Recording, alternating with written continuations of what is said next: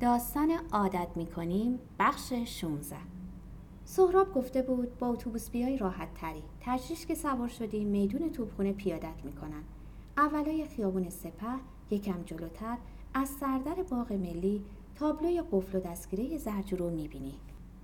به سهراب نگفت سالها سوار اتوبوس نشده. به شیرینم نگفت می‌خواد با اتوبوس بره. به تجریش که رسید از این اون سراغ خط توپخونه رو گرفت و پیدا که کرد اتوبوس داشت راه میافتاد. از راننده پرسید توپخونه؟ راننده گفت بلیط بده بدو از در عقب سوار شو.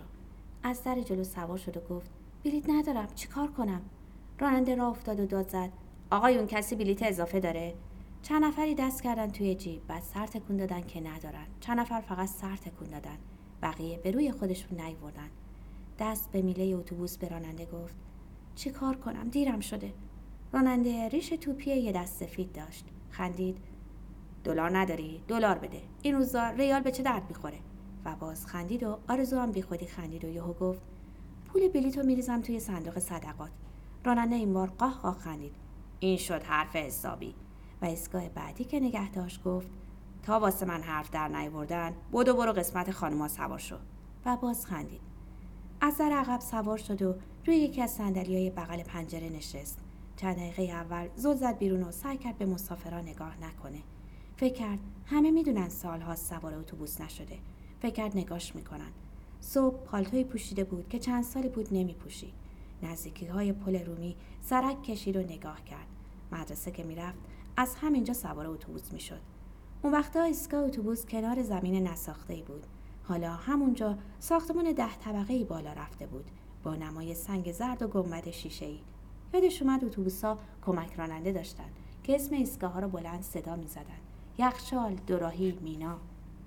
عطر ملایمی به دماغش خورد. شبیه بوی گل یخ به دوروبر نگاه کرد. هیچکس نگاش نمی‌کرد. زن جوونی داشت روزنامه می‌خوند. دو زن کنار هم نشسته بودند تسبیح میگردوندند و زیر لب چیزایی می‌گفتند دختری با روپوش و مقنعه صدری حواسش به جزوه روی زانوش بود. صبح که مدرسه می‌رفت و اصرا که برمیگشت تقریبا همون آدما رو توی اتوبوس می‌دید. دختر پسرایی که همه از روی قیافه همدیگر رو میشناختن و بعضیا با رد و بدل کردن شماره تلفن یا یادداشت یا به ندرت با سر صحبت باز کردن با هم دوست می شدن. آرزو در راه مدرسه هیچ وقت با هیچ کس دوست نشده بود. ولی می‌دونست کی با کی دوست شده و برای بیشتر دختر پسرها که تقریبا هر روز می‌دید اسم گذاشته بود. آتشباره دختری بود که توی اتوبوس یا سر صف مدام میخندید و به نظر میومد زیر ابرو برداشته و گاهی ریمل می‌زد و دخترهای دیگه پشت سرش حرف می‌زدن. چشمهایش پسری بود که دبیرستان البرز می‌رفت. چشمای قشنگی داشت. روزی که خواست به آرزو شماره تلفن بده و آرزو نگرفت سر صف کلاه بافتنی آرزو رو مسخره کرد و داد زد عین کلاه عمله ها دو دختر ارمنی هم بودن که ایستگاه پل رومی سوار و پیاده می شدن. هر بار ماجراهای مدرسهش رو برای آیه تعریف می کرد آیه از خنده روده بر می شد و می گفت ولی راست راستی خیلی جواد بودینا فکر کرد عقب مونده بودیم یا یا چی؟ همه چیز با الان فرق داشت. اتوبوس ایستگاه بعدی ایستاد و از قسمت زنا مسافرای زیادی پیاده شدن. اغلب خیلی جوون با مقنعه و مانتو شلوار ای صندلی بغل دست آرزو خالی شد. زن جوونی چادر لای دندون بچه به بغل و چند تا بسته و کیسه نایلون توی دست بغل آرزو نشست. زن چادر رو روی سر مرتب کرد. آه بلندی کشید و گفت خدایا شکرت. و بعد رو کرد با آرزو و گفت همیشه ایستگاه پرستاری سوار میشم. امروز رفتم از صابونی قند و شکر بگیرم. شما قند و شکر گرفتین؟ آرزو یه لحظه گیج شد. از کپون ارزاق همینقدر خبر داشت که گاهی میشنید نعیم و نصرت سر اینکه چی اعلام شده و کی اعلام شده و چه شماره اعلام شده با هم جر و بحث می‌کنن. زنی با روسری منجغدوزی از مادر بچه پرسید چه شماره ای اعلام کردن؟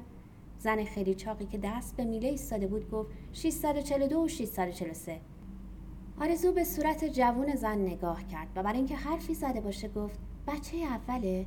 زن پوزخند زد. نه بابا چهارمی. بعد بی آنکه صدا رو پایین بیاره ادامه داد. هرچی به این زلیل مرده میگم برو این لامصب و ببند. توی گوشش نمیره که. لابد میترسه خیر سرش از مردی بیفته. آرزو یواش گفت خب تو چرا نمیبندی؟ خیلی جاها مجانی عمل می‌کنن نه؟ زن پسونک که به لباس بچه سنجاق بود گذاشت توی دهن بچه. عملش مجانی خواهر. بعد عمل باید یه هفته ده روز بخوابم. کی کار کنه خرج کفش و لباس و کتاب دفتر بچه ها رو بده. بابای بلا نسبت جاکششون. زن چاق گفت کی گفت ده روز؟ خواهر شوهرم بس یه هفته نشده پا شد را افتاد. زن روسری منجقی با هیجان چرخید طرف زن چاق. ببینم عوارض نداشت؟ زنی از صندلی پشتی گفت شنیدم سرطان رحم میاره. آرزو سرچرخون. کی گفته؟ زن که لاغر بود و روی صورت سالک بزرگی داشت گفت چه می‌دونم از این اون شنیدم. دختر جوانی که لابد دختر زن بود بس که شبیهش بود. منهای سالک پرسید چی رو میبندن؟ و مادرش تشر زد که این حرفا به تو نیامده. آرزو گفت چرا نیامده خانم؟ باید از الان چشم گوشش رو باز کنی. مادر بچه روی صندلی یه بری شد.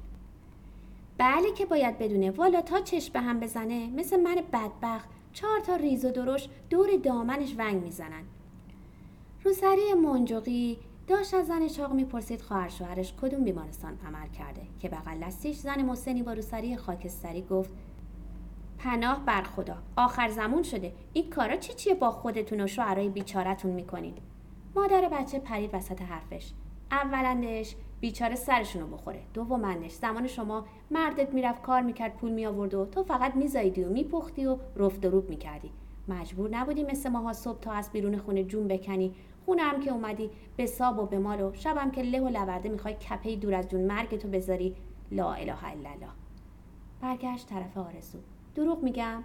زن چاق و مادر با سالک دختر 20 سالک و دو سه زن دیگر که از سندلی های پشتی وارد بحث شده بودند با قشقش خنده آی گفتی مرد شور هرچی مرده. با مادر بچه موافقت کردند. زن چاق داشت بلند بلند ماجرای عمل خواهر شوهرش رو تعریف می‌کرد که مادر بچه از آرزو پرسید گفتی کجا باید پیاده شی؟ سپه یعنی توپخونه. اون که همینجاست. پاشو پاشو تا را نیافتاده.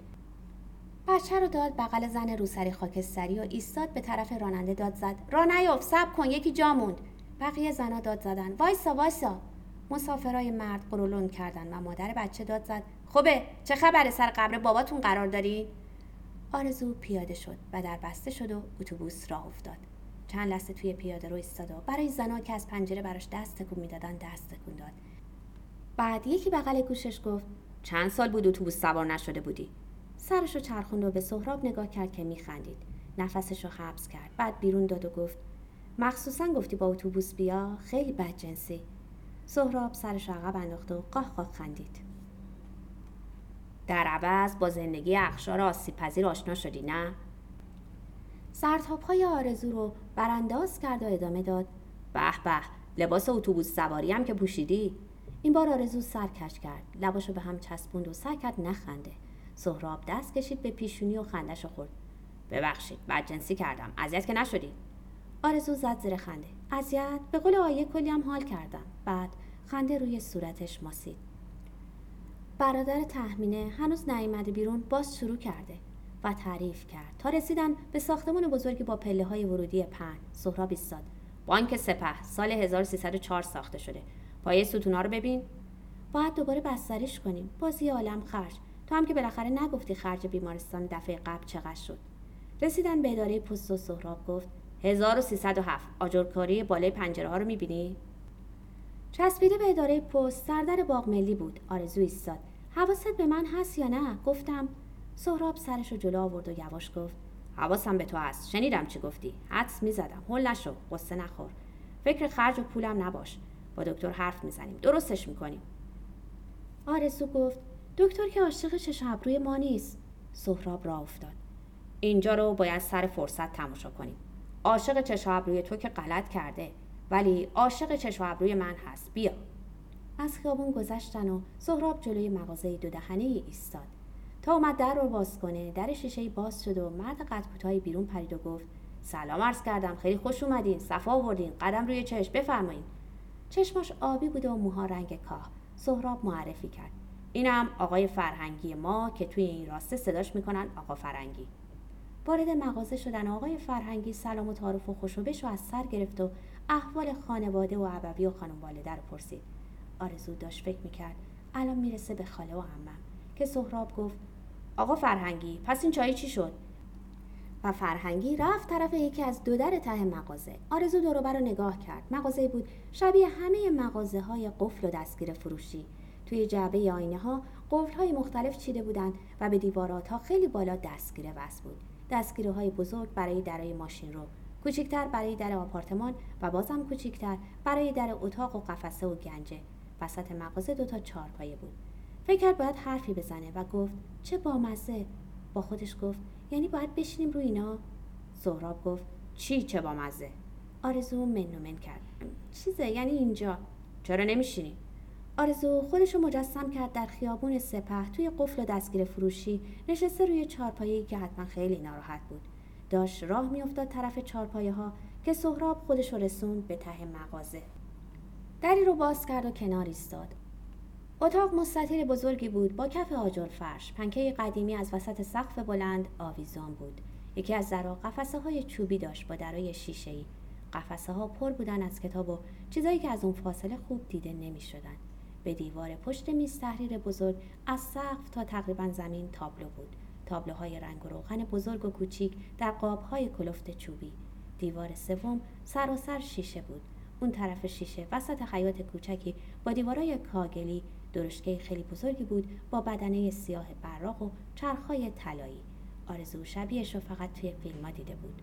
سهراب گفت یادگار اولین سفر جدم به فرنگ. آرزو به سهراب نگاه کرد. یه وره یقه کت چربی هنوز تا داشت. حس کرد مثل آدمیه که بعد از مدتها پرسه زدن برای پیدا کردن نشونی خونه ای ناگهان خودش رو مقابل خونه ببینه و از در زدن بترسه. فکر کرد دختر 15 ساله که نیستم. و دست دراز کرد تا یقه زهراب و صاف کرد. توی حیات زیر نور کجی که یه لحظه تابید گوشه ای از چرخ طلایی درشکه برق زد.